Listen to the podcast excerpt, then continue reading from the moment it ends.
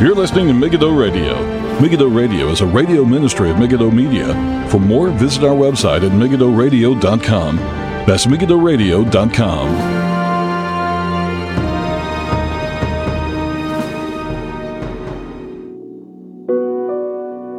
Welcome, everybody. This is Paul Flynn with Megiddo Radio for it's episode number five hundred seven. And we're going to be continuing on from the previous program. There were some things that I meant to cover, and we kind of ran out of time. And what will be covered today will be more, this was a teaching on the role of men, the, mo- the role of feet, role of women, in especially in the church, especially in the church, and uh, I suppose a topic that is much, there's much confusion in our day, there's much rebellion, honestly, against the what the light of nature reveals and the scriptures reveal itself in regards to distinct roles between men and women. Again, you'd even see it. Th- this is revealed in nature. For example, and such basic truths that, yes, men are physically stronger. That's something revealed in the light of nature. Generally speaking, of course, there's obviously the odd exception here and there, um, where you get the odd woman who's very, very strong and maybe stronger than a particular male, but in general, men are a lot stronger, faster, other things, and, and this is seen in the, in the sports world. That's why we have men's sports and why we have women's sports and things like that. And so, we would have known for long, long time in, in human society that certain roles, jobs, positions were suitable for people with strength, greater strength, greater endurance, all these kind of things. One gender, and this is kind of, it's amazing. I was kind of this, this, this um, wisdom for centuries has been challenged, is what is obviously revealed, because it is really to do with rebellion against God's word and the light of nature as well, which is the heavens declare the glory of God. The light of nature is revealing um, truth about God as well, the, the Creator who made all these things around us. But only women give birth, and a married woman's role is primarily, not only, but primarily in the home. You know, a married woman can work outside the home, but primarily their main function, or their main, not function, but, well, the main reason any of us are here, male or female, is to glorify God and to enjoy Him forever. This is why we're here. Uh, it's all about God, but in terms of positions that we we, we, we function in society and other things in the family, um, the very, very basic reality that women, motherhood, the value of motherhood, the the blessing that it is, the the challenge of it to manage a home, and all these kind of things, many of these things I'm talking about, if not all of them, are revealed in the light of nature. So it's not just that people are rebelling against the scriptures that they've never read. It's far more significant than that. And that's why, really, don't be surprised if you have a, if you, if you have a woman in the pulpit. If I see a church that allows a woman to preach, I see a church that doesn't, that is not interested in biblical authority, or is sufficiently ignorant of how to interpret the scriptures that it shouldn't be any making any decisions.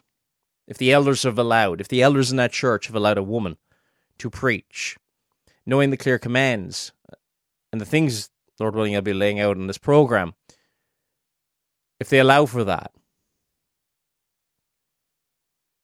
either through willful rebellion or ne- negligence, they should, and if it's they don't know it, they shouldn't be there anyway. So it's a serious, serious problem. this. This is not, you know, on the same par as people disagreeing over the millennium or disagreeing over, perhaps you could even say, you know, disagreeing over baptism, whether you baptize your children or not. It's not on the same level at all. The level of clarity on this issue is so far greater. And the, you don't see you don't see things in regards to who who do you baptize, who's in the who's in the ex, visible expression of the church revealed in nature, as you do with the gender roles and things like that. But you do, you do, when it comes,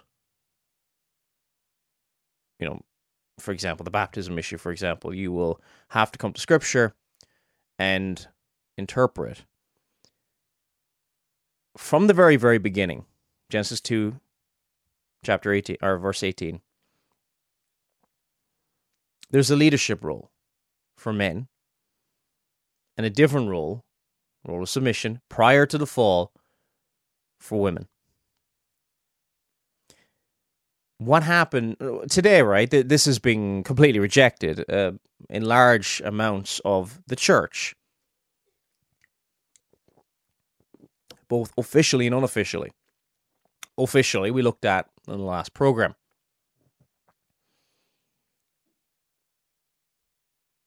Unofficially, you may have men in authority, you may have men in the roles, but because in the homes, perhaps of these men who are quote-unquote leading,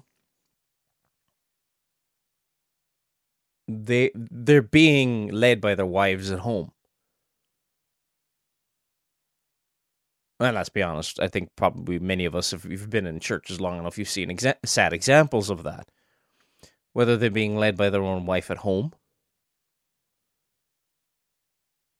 or others within the congregation. So I say officially or unofficially.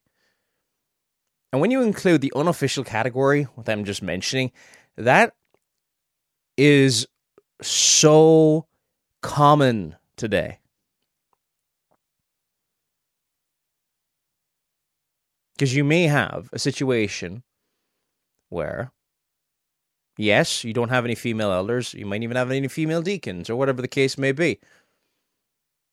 But there's a, ver- a group of very influential women. Now, that can happen with men as well, who are, shouldn't be. You know, the, the elders must lead according to the, the Word of God.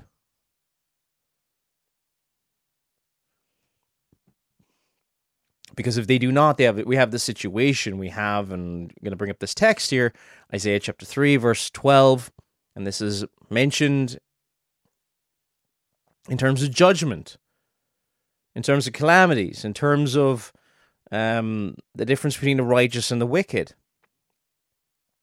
uh, the oppression of the rulers. It says in verse twelve of Isaiah chapter three, "As for my people, children are their oppressors, and women rule over them. O my people, they which lead thee cause thee to err, and destroy the way of thy paths. As for my people, children are their oppressors." It seems to be from this text, it's not that literal children are leading them, although we probably have a in society today, we're probably trying to spoil our children so much inside and outside the church at times that it is led by children.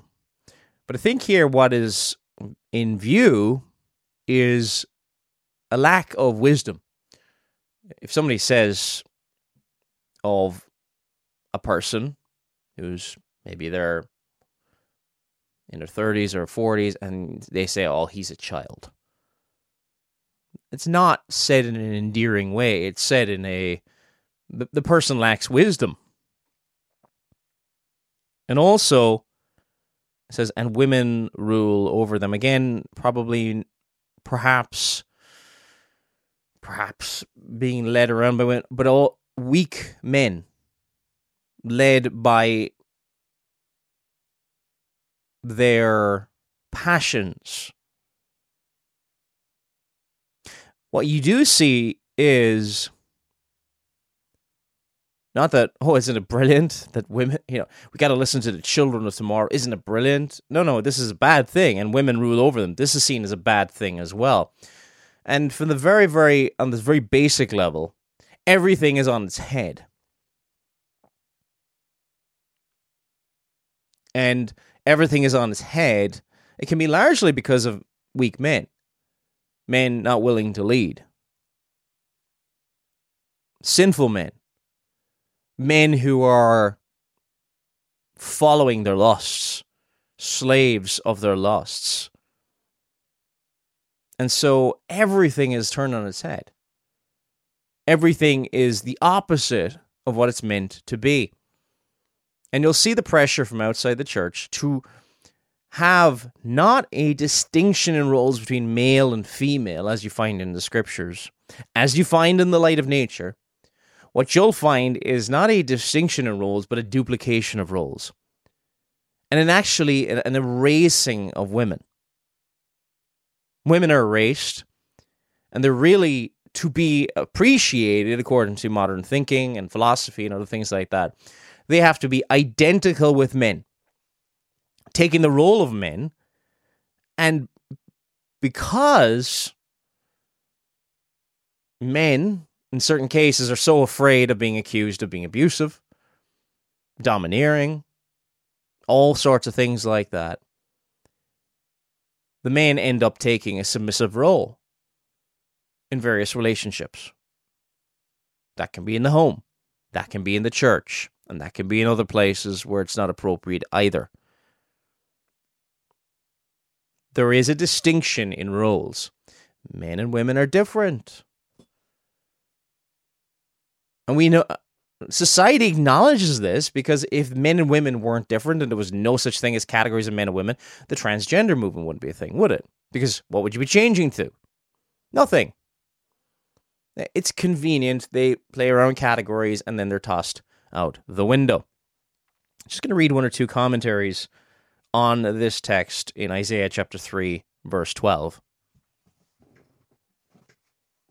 And we are going to get to various texts, the texts I was planning on getting to with regards to male leadership, not just, yes, in the home, but especially in the church as well. But if it's not exercised in the home, and I'm not saying, no, we, we don't do it in a heavy-handed manner, but the tail is not to wag the dog. Men, you are to lead in the way Christ has instructed you to, in the home. You are not commanded to submit to your wife. However, let's not use this as an excuse to be abusive, actually abusive in, a, in an actual sense, not not in this, the silly way that that word has been thrown around in modern culture and used to do anything that might hurt the sensibilities of certain women in the church or outside the church. A lot of, because of the Me Too movement, because of all sorts of other things, language has been weaponized to silence the other side. Happens in politics. Oh, you're far right if you disagree with somebody. And it's easy to throw around labels and to accuse rather than deal with the substance of an argument. So in Isaiah three, verse twelve, John Gill, John Gill was a an eighteenth century Baptist preacher. Um, he says this on verse twelve. Because they exact tribute of their subjects, and sometimes in a tyrannical and oppressive manner, and so get the name of oppressors. The sense is the same with verse four. Verse four, he's linking it back to there. And I will give children to be their princes, and babes shall rule over them. Uh, the words may be rendered, for as for my people, every one of their governors is a child, not in age, but in understanding. And women rule over them, either over the people in Israel, as Alexandria before Herodias, It could actually be, you know, uh, referring to actual women as well, not necessarily. But I think really, I think it's more to do with uh, reversing of roles and everything kind of been turned on its head. And over the, chi- uh, re- returning to Gill's comment, and over the child, over the governor, as women had great influence over their husbands, and governors of Judea in those times as Her- Her- Herodias, Bernice, and Drusilla, or maybe understood of men, weak, effeminate, given to pleasure. O my people, they which lead thee, as the former may designate their political governors, this their ecclesiastic rulers, who were to direct and lead them in the paths of religion and truth. Some render the words, uh, I'm going to skip ahead here, um, it says, by turning them out of the right way, by enjoining them the traditions of the elders, by taking them away of the key of knowledge of them, and not suffering them to go into the key of kingdom, or attend the ministry of the gospel and ordinances, as the scribes and Pharisees, who were blind leaders of the blind. So, and, you know, as he says, it could be understood, women rule over them, understood of men, weak, effeminate, and given to pleasure. Weak, effeminate, and given to pleasure, rather than endure men, who will endure pain, will endure suffering, will endure hardship. I often agree of being a man. And you can go through the statistics, and people have done this actually, um, you know, statistically, a lot of male jobs, traditionally or otherwise, are a lot, a lot more dangerous and all these other things, and people have looked into that. And often the side of being, the sense of leading and being a man and all these kind of things is to endure, to suffer. It's not that women don't suffer. There is, obviously there is, childbearing and other things like that. But when men don't want to or do, or run away from any degree of enduring, of suffering, of pain, they become weak, cowardly, soft, effeminate, led by their lusts and emotions and their affections rather than the principles. And so you get, so the leadership may not be actual women, but it may be in, in a kind of a sense like that. That's why you say you can have feminism officially or somewhat unofficially in practice, while still, you know, on, on on paper, you're a conservative church, but in practice, not so much. The church has been so affected by the culture, especially in the last hundred years. When it comes to roles, it's not just the distinction of genders is kind of gone out the window, not just in society. That's just not, that's not just I think it's a society. Look at the confusion you see on gender issues and all this kind of stuff in society. But this confusion of lack of distinction between the genders has gone on for nigh on decades when it comes to the church and to seeking in any way possible to bend the Bible to allow for equal representation of women in all sorts of things. The important thing is, in any roles in the church, that the person who is carrying out that role of leadership is qualified. Not what we think is qualified. Somebody may be a great speaker, or maybe a godly person, or whatever else. But what does the Scriptures say? And it's very important, according to the Scriptures, that the home is led by the husband, by the father of that house. Women, if you marry that man, just, you know, anybody listening who's thinking about getting married in the future, you must follow him. If you te- if you attempt to make him follow you, you'll both be miserable in your marriage. Now, Again, don't please don't misunderstand this for men being tyrannical and unloving and horrible towards his wife. This is not what I'm advocating at all. Men, love your wives. Treat her well. Encourage her. Bless her. Help her. Listen to her. That may require not fixing all of her problems. I know sometimes us men, we struggle with that. So men have issues too. we don't, men, especially since the since the fall, right? We don't want to do what we, what we've been called to do. Often that's leadership. And women also struggle with the role as well. So it's not just the, the we don't want to be like, ah, oh, it's all because of women. No, it's it's weak men as well. It's there's it, there's plenty of blame all around to spread, and start off, if you're just coming across this for the first time, start off little by little. Maybe you're just discovering things like this. Well, apply these things in your life. Lead. If you're a man in your home, lead your family in one of the most po- important points and places that you will lead your family. Before the throne of God, in prayer, in family worship. Start off with the basics first, before you start off with any grand decree of how you're king of your house or anything like that. Don't... A wise head of a home is going to delegate quite a bit. And it's not going to seek to micromanage. That'll torment you and it'll torment everybody else. So a lot of the conventional wisdom, don't throw it out the window because we've been so affected by feminism and all this kind of stuff. And there's so much role distinctions and all this kind of stuff. And don't go running to terrible examples in, I don't know, the quote-unquote, depends what people mean by this, but the patriarchal movement stuff, that, you know, Doug Wilson and all this kind of thing. Go for, read the Puritans,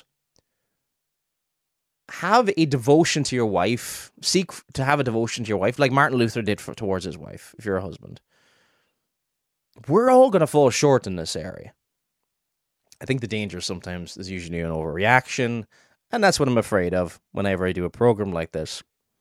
We're seeking to find biblical balance in this. Not because it's a disaster for the church. If you've got a church where the elders are really led by their wives, or the minister is led by his wife.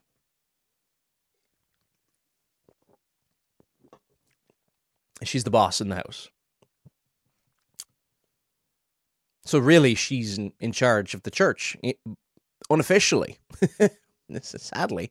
And that's kind of the way it goes. If you can't lead in your home, you cannot lead in the church. And that's clearly why First Timothy chapter three, verses one to seven states that if a person can't lead in his own home, cannot lead in the church. Okay, so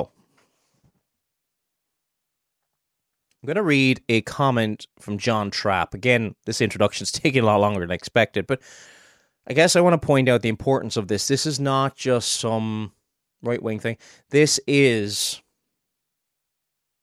for the health and the well-being and blessing of the church. And when it goes wrong, it's really a sign that there's judgment upon either the, the home or in, even, in fact, uh, upon the church itself. And you could even include society because, you know, we have weak male leaders and all of our society.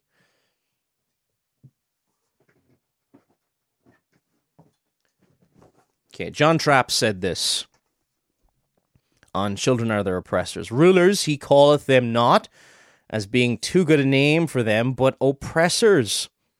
And these were boys and women, that is, such as were no wiser than children, nor had any more command of their passions than weak women. and were therefore unfit for government. It's interesting as well how we've lost the sense of what it means to be weak. Weak as a man. We just call it being somebody who's um, emotional or in touch with their feelings or whatever else modern society has dubbed it.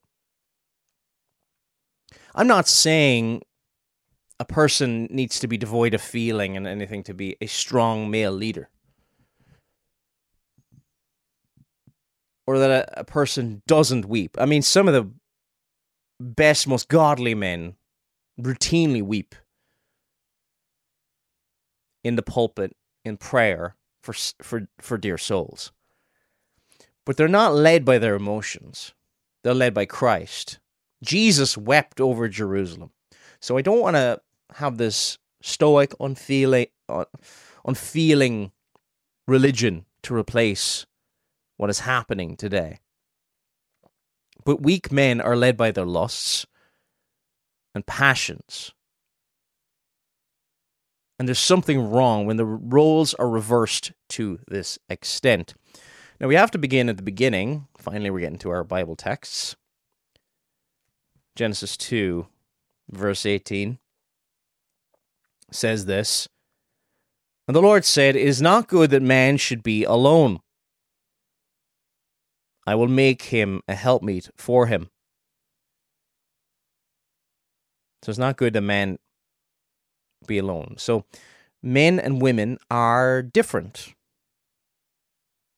Verse twenty-two, and the rib, and the rib, which the Lord God had taken from man, made he a woman, and brought her unto the man.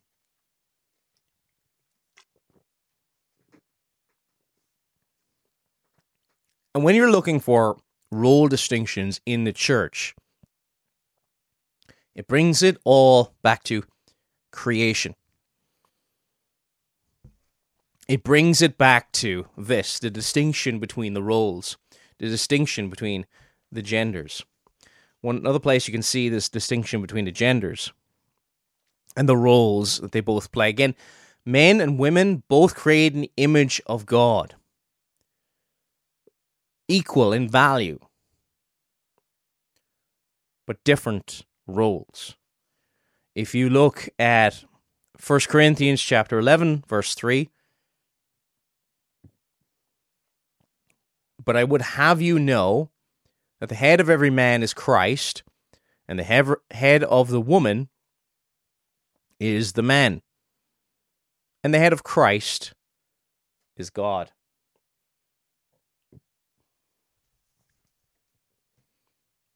That's not just talking about husbands or anything like that. This is talking about male, female distinction.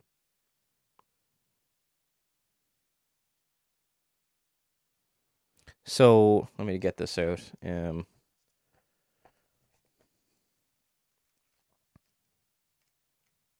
most often it is speaking of So this is speaking about a male-female distinction in roles. "I want you to know that the head of every man is Christ, and the head of the woman is the man. And the head of Christ is God. The head of the woman is the man." Verse four of First Corinthians chapter eleven, "Every man praying or prophesying, having his head covered, dishonoreth his head." So we have a principle of veiling or not veiling the head in this case for the man, because there's a distinction, a distinction in terms of authority or these distinctions between the genders. Verse five, "But every woman that praying or prophesieth with her head uncovered dishonoreth her head, for it is even all as if she were shaven." And uh, it then ties it into the light of nature. Verse six, "For if the woman be not covered, let her be shorn. But if it be a shame for a woman to be shorn or shaven, Let her be covered. So he's making the argument here, the, the argument of head coverings here. For if the woman be not covered, let her also be shorn, and basically her head shaved. But if, if it be a shame for a woman to be shorn or shaven, which we know from nature, um, let her be covered. So it's basically saying, look, if you acknowledge this in terms of hair, another covering you could say of, of a type, then let her also be covered. It's not saying that hair is the covering or anything like that. For a man indeed ought not to cover his head, for as much as he is the image and glory of God, but the woman is the glory of the man. So there's a difference in the public worship of God. This is uh, so women in the public worship of God, and I say public, um, to, to cover their heads. Men not to cover their heads. Uh, why? Uh, verse ten, for this cause ought the women have power on their head because of the angels. They're in the presence of angels. And uh, it is a witness. It is a public witness. Nevertheless, neither is the man without the woman, neither is the woman without the man in the Lord. And as the woman is of the man, even so is the man of the woman, but all things are of God. So you have this... You have this, these difference between male and female, but you could say we need each other. We worship together. We worship together in mixed gatherings, but we are different. We're distinct from each other, but we are not without each other in the Lord. And when... This was pretty typical up until nineteen. I think was it nineteen sixty-eight. The the feminists in the nineteen sixties could see that head coverings was a token of subjection, and they wanted the you know the feminists printed this kind of stuff to express their liberation from the yoke of su- suppression and all these kind of things. Um, this token of subjection to be removed. Brethren, we have no idea how much we've been influenced by the feminist movement. We have really, really no idea. The way to tackle this is not maybe read all the feminists and do the exact opposite. I'm not a- advocating that. We need to know our scriptures better, and we need to read men of the past and to see what they said about the, the the role differentiation, not just in marriage, but in sometimes in all of life, sometimes in the family, and sometimes even in society itself. It's important. And fr- friends, if we're going to, God's ways are best. The way we're doing things today in society and in the church is miserable. Women are under pressure to act like men. They don't realize it a lot of the time, but they're being put under pressure to act like men. And men are reluctant, for many different reasons, to lead. Often because we're driven more by our pleasures. Because as men, we've been called to suffer and endure. To lead a household. And to lead is not easy. And so we would often prefer not to lead and let somebody else do it.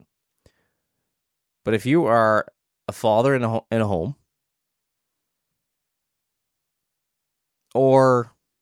Perhaps, I don't know. Well, if you've been called to be an elder in your church, you've been called to lead in that church. You've been called to be a deacon. You've been called to lead in that sense in the temporal duties of looking after, you know, the poor and needy and different things like that. The diaconate role. but lead in whatever capacity you've been called to lead.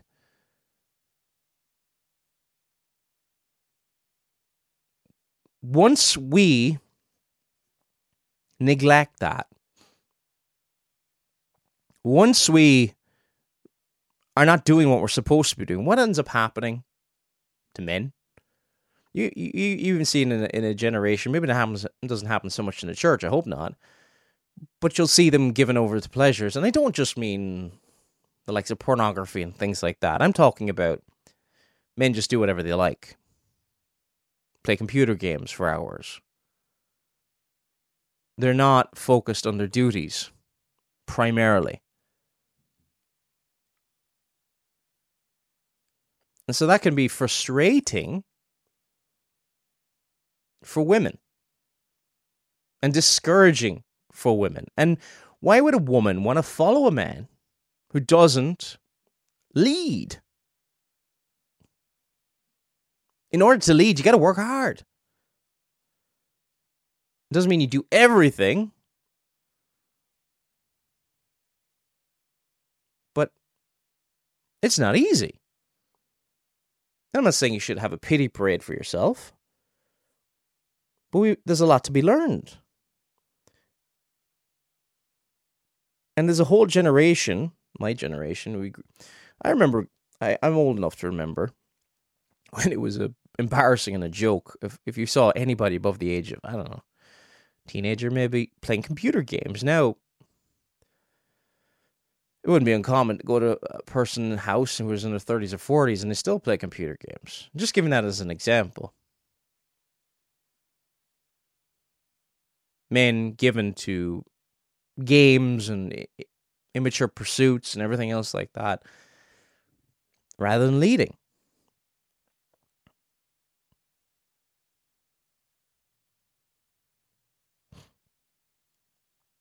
So, so there's some texts re- referencing the difference between roles.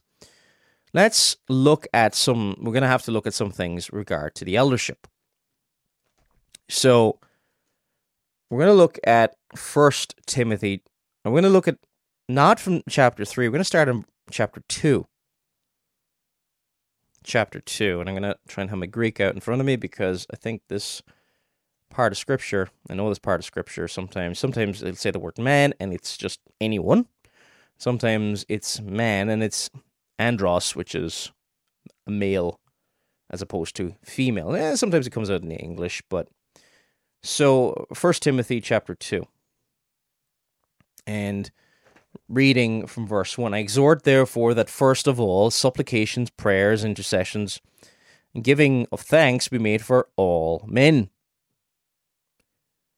for kings. Now, even though this isn't necessarily tying in with, but you know, all kinds of men, I suppose you interpret that in verse two, for kings and for all that were in authority, that we may lead in quiet and peaceable life in all godliness and honesty. For this is good and acceptable in the sight of God our Savior, who will have all men to be saved. Now, just to give you, just going through this, all anthropos is, you know, all people. You could say all to be saved and to come to the knowledge of the truth. So sometimes men is used in terms of the gender. Sometimes it's used in terms of just men as in people. For there is one God and one mediator between God and man, men, the man, Christ Jesus. The man, Christ Jesus. Again, and this is the same in Greek. I mean, it can be the man, Christ Jesus, who gave himself a ransom for all to be testified in due time. Whereunto I am ordained a preacher and an apostle. I speak the truth in Christ, and lie not, a teacher of the Gentiles in faith and verity. Now, verse eight is where it gets um, to where we kind of want to go for the context of a lot of things. I will therefore that men, I will therefore that men, uh, andras, men as opposed to women, pray everywhere, lifting up holy hands without wrath and doubting. In like manner also, that the women adorn. So you can even see this in English. You don't even have to go to the Greek to see this. That men pray everywhere. In likewise manner, that the women adorn themselves in modest apparel.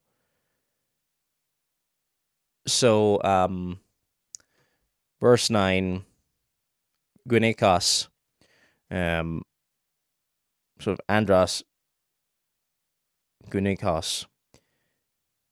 Women adorn themselves in modest apparel with shamefacedness and sobriety, not with broided hair or gold apparels or costly array. See the kind of contrast between verses eight and nine.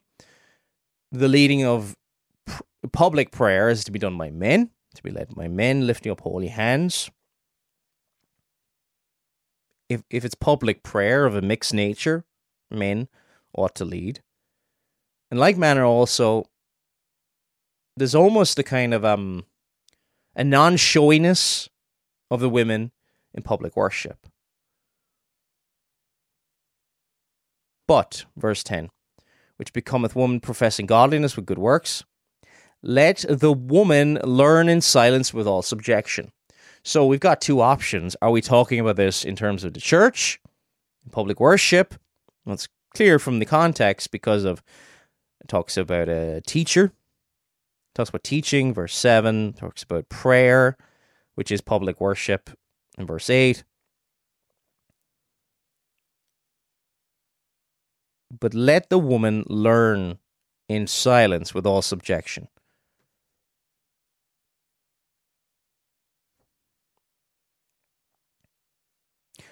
See the difference between the woman and the man. But I suffer not a woman to teach. There's two things that women are not allowed to do in the public worship of God. They're not to teach.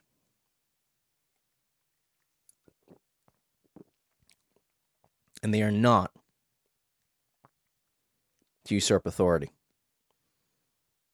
Now, by teaching and preaching, that's done with authority, and that would usurp authority there.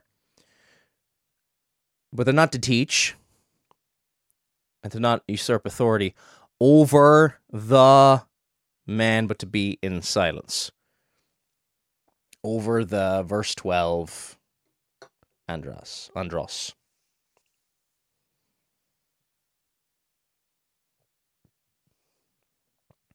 Not, you know, as in man, in terms of male, in terms of female. It reverses the created order. But let, but to be in silence. And Paul's very clear why, for Adam was first formed, then Eve. Or put it another way, man was first made and then woman. And Adam was not deceived, but the woman was deceived in the transgression. There's an argument that could be made. Adam should have protected his wife, should have led his wife. Notwithstanding, she shall be saved in childbearing if they continue in faith and charity and holiness with sobriety. Then we come on to the eldership and also the diaconate. And in this context, in the context of public worship, in the context of the public gathering of God's people, there's both genders present, worshiping God, prophesying, which is basically worshiping of God. It is not to be led by women. There's a distinction, there's a difference laid out in First Corinthians chapter eleven. Public prayer is not to be done by a woman, it's to be done led by a man. Chapter three of First Timothy. And look, fr- friends, I've been told, right, years ago, it's before First Timothy chapter two, verse eight became apparent to me that men were to lead in public prayer. It's only really clicked with me. Somewhat recent times I've seen it, but wasn't completely convinced of it. Now I completely am, and I'm, I don't know why I missed it for so many years. But I was told by someone years ago who didn't agree with this practice that they thought not allowing women to pr- pray in public prayer was misogyny.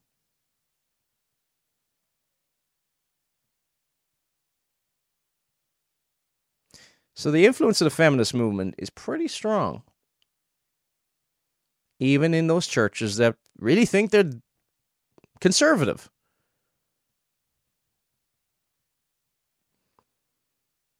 The important thing is not my view or your view or what we think of anything. What does the Scripture say? And we have to change that we love what the Scriptures say, because God's ways are better.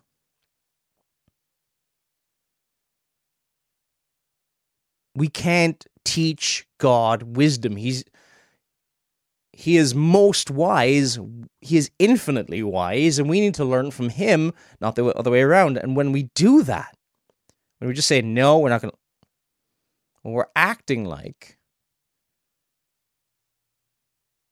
we act like, well,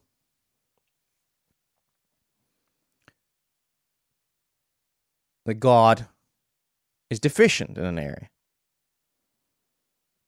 It's important that we follow these things. We're consistent with these things. So verse, uh, chapter three of First Timothy. This is a true saying. If a man desire to the office of a bishop or an overseer, you have the word episkopos, where you get the word Episcopalian, but an overseer. Um, elders, really. He desireth a good work. If anyone desires, he desires a good work. Now, here, a man is anyone, okay? So we couldn't, we can't really derive that it's a man from verse three. It has to be a man because of chapter two is very, very clear. Uh, it says in, in in verse two, a bishop then must be blameless, the husband, the husband of one wife. Now, what's what's interesting about that phrase is it's very hard to translate in, in the English, but it's one mias, gynekos, andra, which is basically one mias, gynekos, which is woman, an andra, man. A one-woman man. Sometimes, yes, andros could be translated husband, but usually it's not. And you really need compelling reason to translate that word husband and narrow it down to just a husband. But here it's saying a one-woman man. And what does that mean? Well, in the in the first century, there was a lot of people with... Men had more than more than one wife. Okay, and this would... prevent them from being. It's, it doesn't mean you have to be married or anything like that. So a bishop must be blameless, the husband of one wife, vigilant, sober, of good behavior, given to hospitality, apt to teach.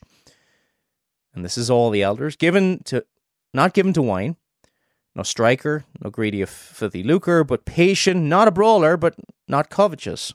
So it's giving all the qualifications. Verse four. One that ruleth well his own house. We've talked about that a good bit now. Having his children in subjection with all gravity. Again, if they, if he cannot rule well his own house, if in his own marriage he is ruled by his wife, just by way of an aside, never... Or how would I put it? Make sure when you're either voting on a ruling elder in your congregation, I'm not saying you're looking for perfection. Not, all of us fall short, including myself. Or you're calling a ministry. You say you've got a vacant pulpit. How is he around his wife? Does he rule? How is he around his children? I'm not saying perfection now. I want to be clear about that, because I know, you know, if we think about anybody, including myself, you're going to find faults, and you know, they're there. But we we must make sure that it's something to really bring into account when you're thinking about potential candidates, that you're thinking, does this person lead, or is he led? Does the tail wag the dog at home? And so therefore, you're not really getting that person either as a minister or ruling elder. You're really getting his wife, or perhaps his children, or perhaps whoever gives out to the person enough. And that's ugly, and you don't want that. This is why these qualifications are there. They're not, oh, it's great if they have them. And again, I'm not looking for perfection, because none of us have that. But these are vitally important. Again, I'm not, there's going to be areas where all of us need to improve. All of us are ill-disciplined at times and all that kind of thing. But you must lead. Because if, if that if that person does not lead at home, someone else is leading him, and that's how the decisions will be made. Verse five, for if a man know not how to rule his own house, how shall he take care of the church of God? Not a novice or new convert, basically. Lest being lifted up with a pride, he fall into the condemnation of the devil. Verse seven, for he must be a good report of them that are without, lest he fall into the reproach of the snare of the devil. I'm going to also look at deacons as well, because I think that's an often underappreciated role. Probably, I don't know, is it because of the relative wealth that we've had in the Reformed Church for about two hundred years? The situation is in Northern Ireland, where I live, I know of very few churches that have deacons. And they have a kind of a, a strange replacement for it, which is a committee, more of a, a more of a, a temporary situation, which is not good. Uh, there's no there's no mention of a committee in the scriptures. So then, who's qualified to be in the committee? Well, there's nothing laid out about it. It's really in, in place of uh, a committee. Well, I know people say, well, what if you don't have deacons? Well, elders function as deacons if that is not the case. And I would encourage you to read uh, the Directory of Church Government, which I'm hoping to go through in the future. Once we finish the Westminster Larger Catechism in, in the program, I then hope to go through some of the directories uh, as well as the Confession of Faith. So that is... Hopefully, hopefully we get a chance to do that. We may or may not get a chance to do that, uh, and the, uh, but it's all in the Lord's will. So let's look at deacons very, very briefly. So it's the same with deacons. Deacons must be male as well. Um, verse eight, likewise must the deacons be grave. Not double-tongued, and grave just kind of means... Um, you get the word reverend almost, uh, respectable. Not double-tongued, not given to much wine, not greedy of filthy lucre. If you're, if you're, if you're led by your emotions and passions, you're, you're, you're going to be an effeminate, soft leader. And I don't mean acting like a woman. I'm just mean you're, you're going to be a weak leader. That's what I mean by that. You're going to be easy to be pushed around, because you're given to your, your pleasures. You do not Your principles will not come first. And often the fear of man gets in the way of that. I would urge you, men, stop making excuses for the fear of man to be used as a reason to be weak in leadership. There's too much of it around today. It says, holding the mystery of the faith in a pure conscience. These are deacons now, looking after the temporal affairs of the church. Deacons are not to preach. They don't rule. They don't represent the church, but they are there to effectively relieve the the elders that they can sp- focus on more prayer and, um, and and teaching.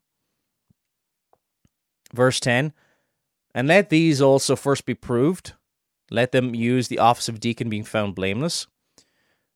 Even so, must their wives be grave, not slanderous, sober, faithful in all things. The relationship, even of a deacon, is important to his wife.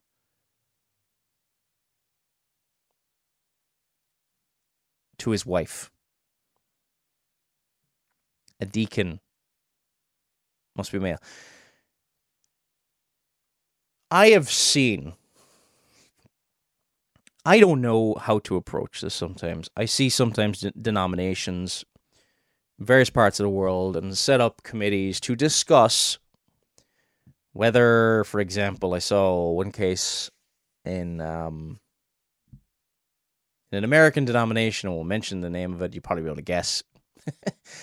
um, they're discussing whether it's right to have, was it, whether women can be in the diaconate or not. Really, does it really have to be discussed? I know, you, you. I think there's there was a few. Was there a few Princeton guys? I'm not sure who held to this view, but is it really gotten to this point? I don't think it's. Yeah.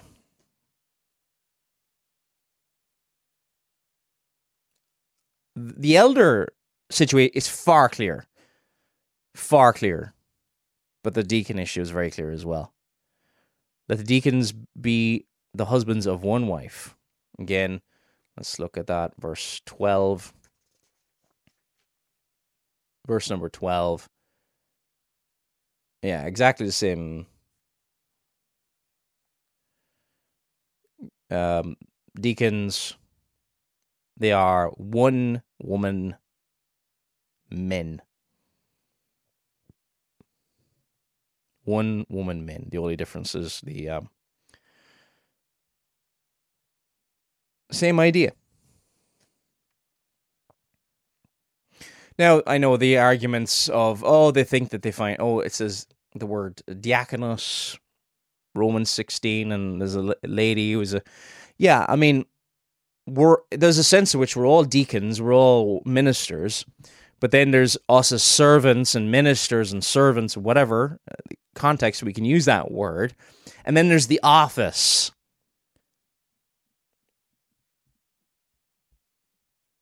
And there's a difference. And here Paul to Timothy is writing about the office.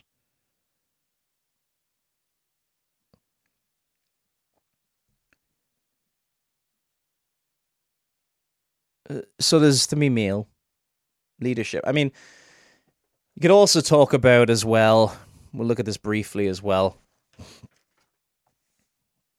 There's a role, a very, very important role for the wives of deacons and the wives of uh, elders to be played in the home. Oh, wives of any man, for that matter.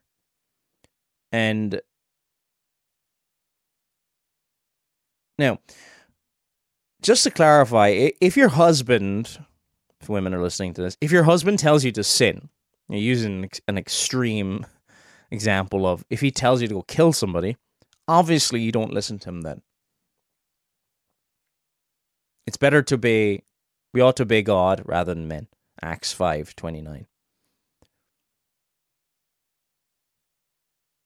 But, nevertheless, the wife is to reverence her husband. Ephesians five thirty-three. Wives, submit yourselves unto your own husbands as it is fit in the Lord. Colossians three eighteen. These are not suggestions. men struggle in their role just as much as women struggle in theirs. And the men, the key is not to give out to your wife, you're not submitting enough to me. Perhaps you're listening to this and maybe you haven't realized that there's certain things you're doing that's making it difficult for your own wife to, to submit to you. Be someone, grow in such a way that she will want to follow you. And there may be times you have to speak truth in a loving way, in a firm way at times, but encourage. Sometimes your wife needs encouragement. And what she's doing right. And thanks and all these other things. And then,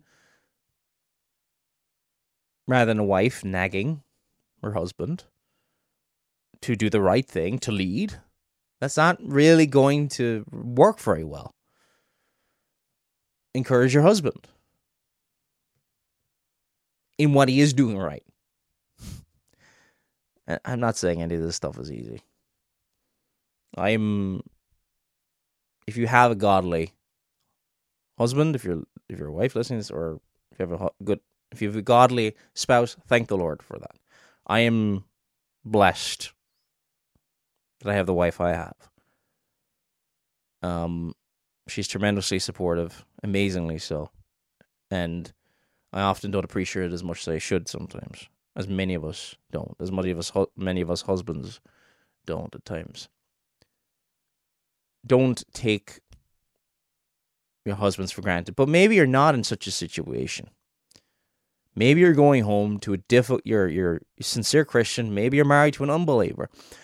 So there's people, you know, uh, I want, I'm not saying myself and my wife are perfect, but I think I've, for a Christian, I have the dream situation. Myself and my wife, we agree in many things. Not in everything, but many things. And so I'm incredibly blessed to have the marriage I have. And I thank the Lord for that. I thank the Lord for my family and everything else like that. But many of you are listening and you may not have that situation. And don't come to this issue as a bull in a china shop.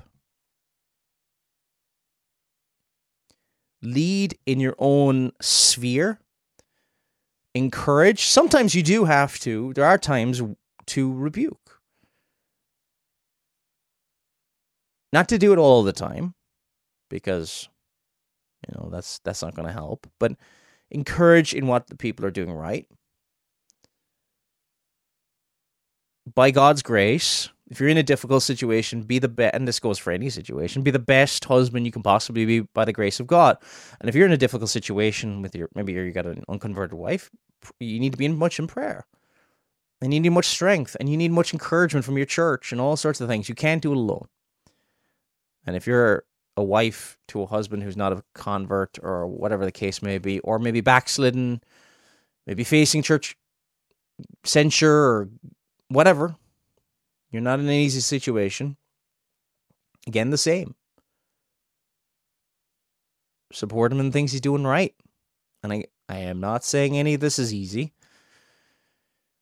I know that sometimes it's easy just to do these podcasts down here. Um, in my study, put them on the internet, and I don't know how this is going to be received because I can't see your face. This may deeply disturb you learning of these things because maybe you're thinking I've neglected some of these areas. Maybe you feel convicted, you feel I'm weak in these areas. I'm not saying to make excuses for yourself, but also to realize that the road to repairing and to fixing these things, it's not a short one. But take the first step. Take the first step in leading if you're a man. Not in tyrannizing, not in oppressing. Remember, the the your your wife is spoken of as the weaker vessel in First Peter chapter three, verse seven. And if you think that's misogynistic, then there's a problem with the person using that kind of language in regards to biblical scripture and biblical doctrine. There is a distinction between the roles.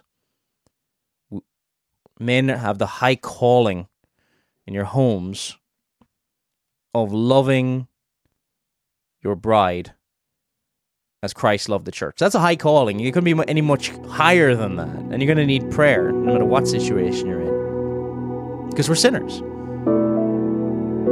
Hopefully this has been a blessing to you, and hopefully it's been somewhat of a... We don't... The big struggle is to see positive examples around you. If you see families where this has been modeled in a good way, seek to learn from them. Seek to learn and apply these things to your life. This has been Paul Flynn. May God bless you all.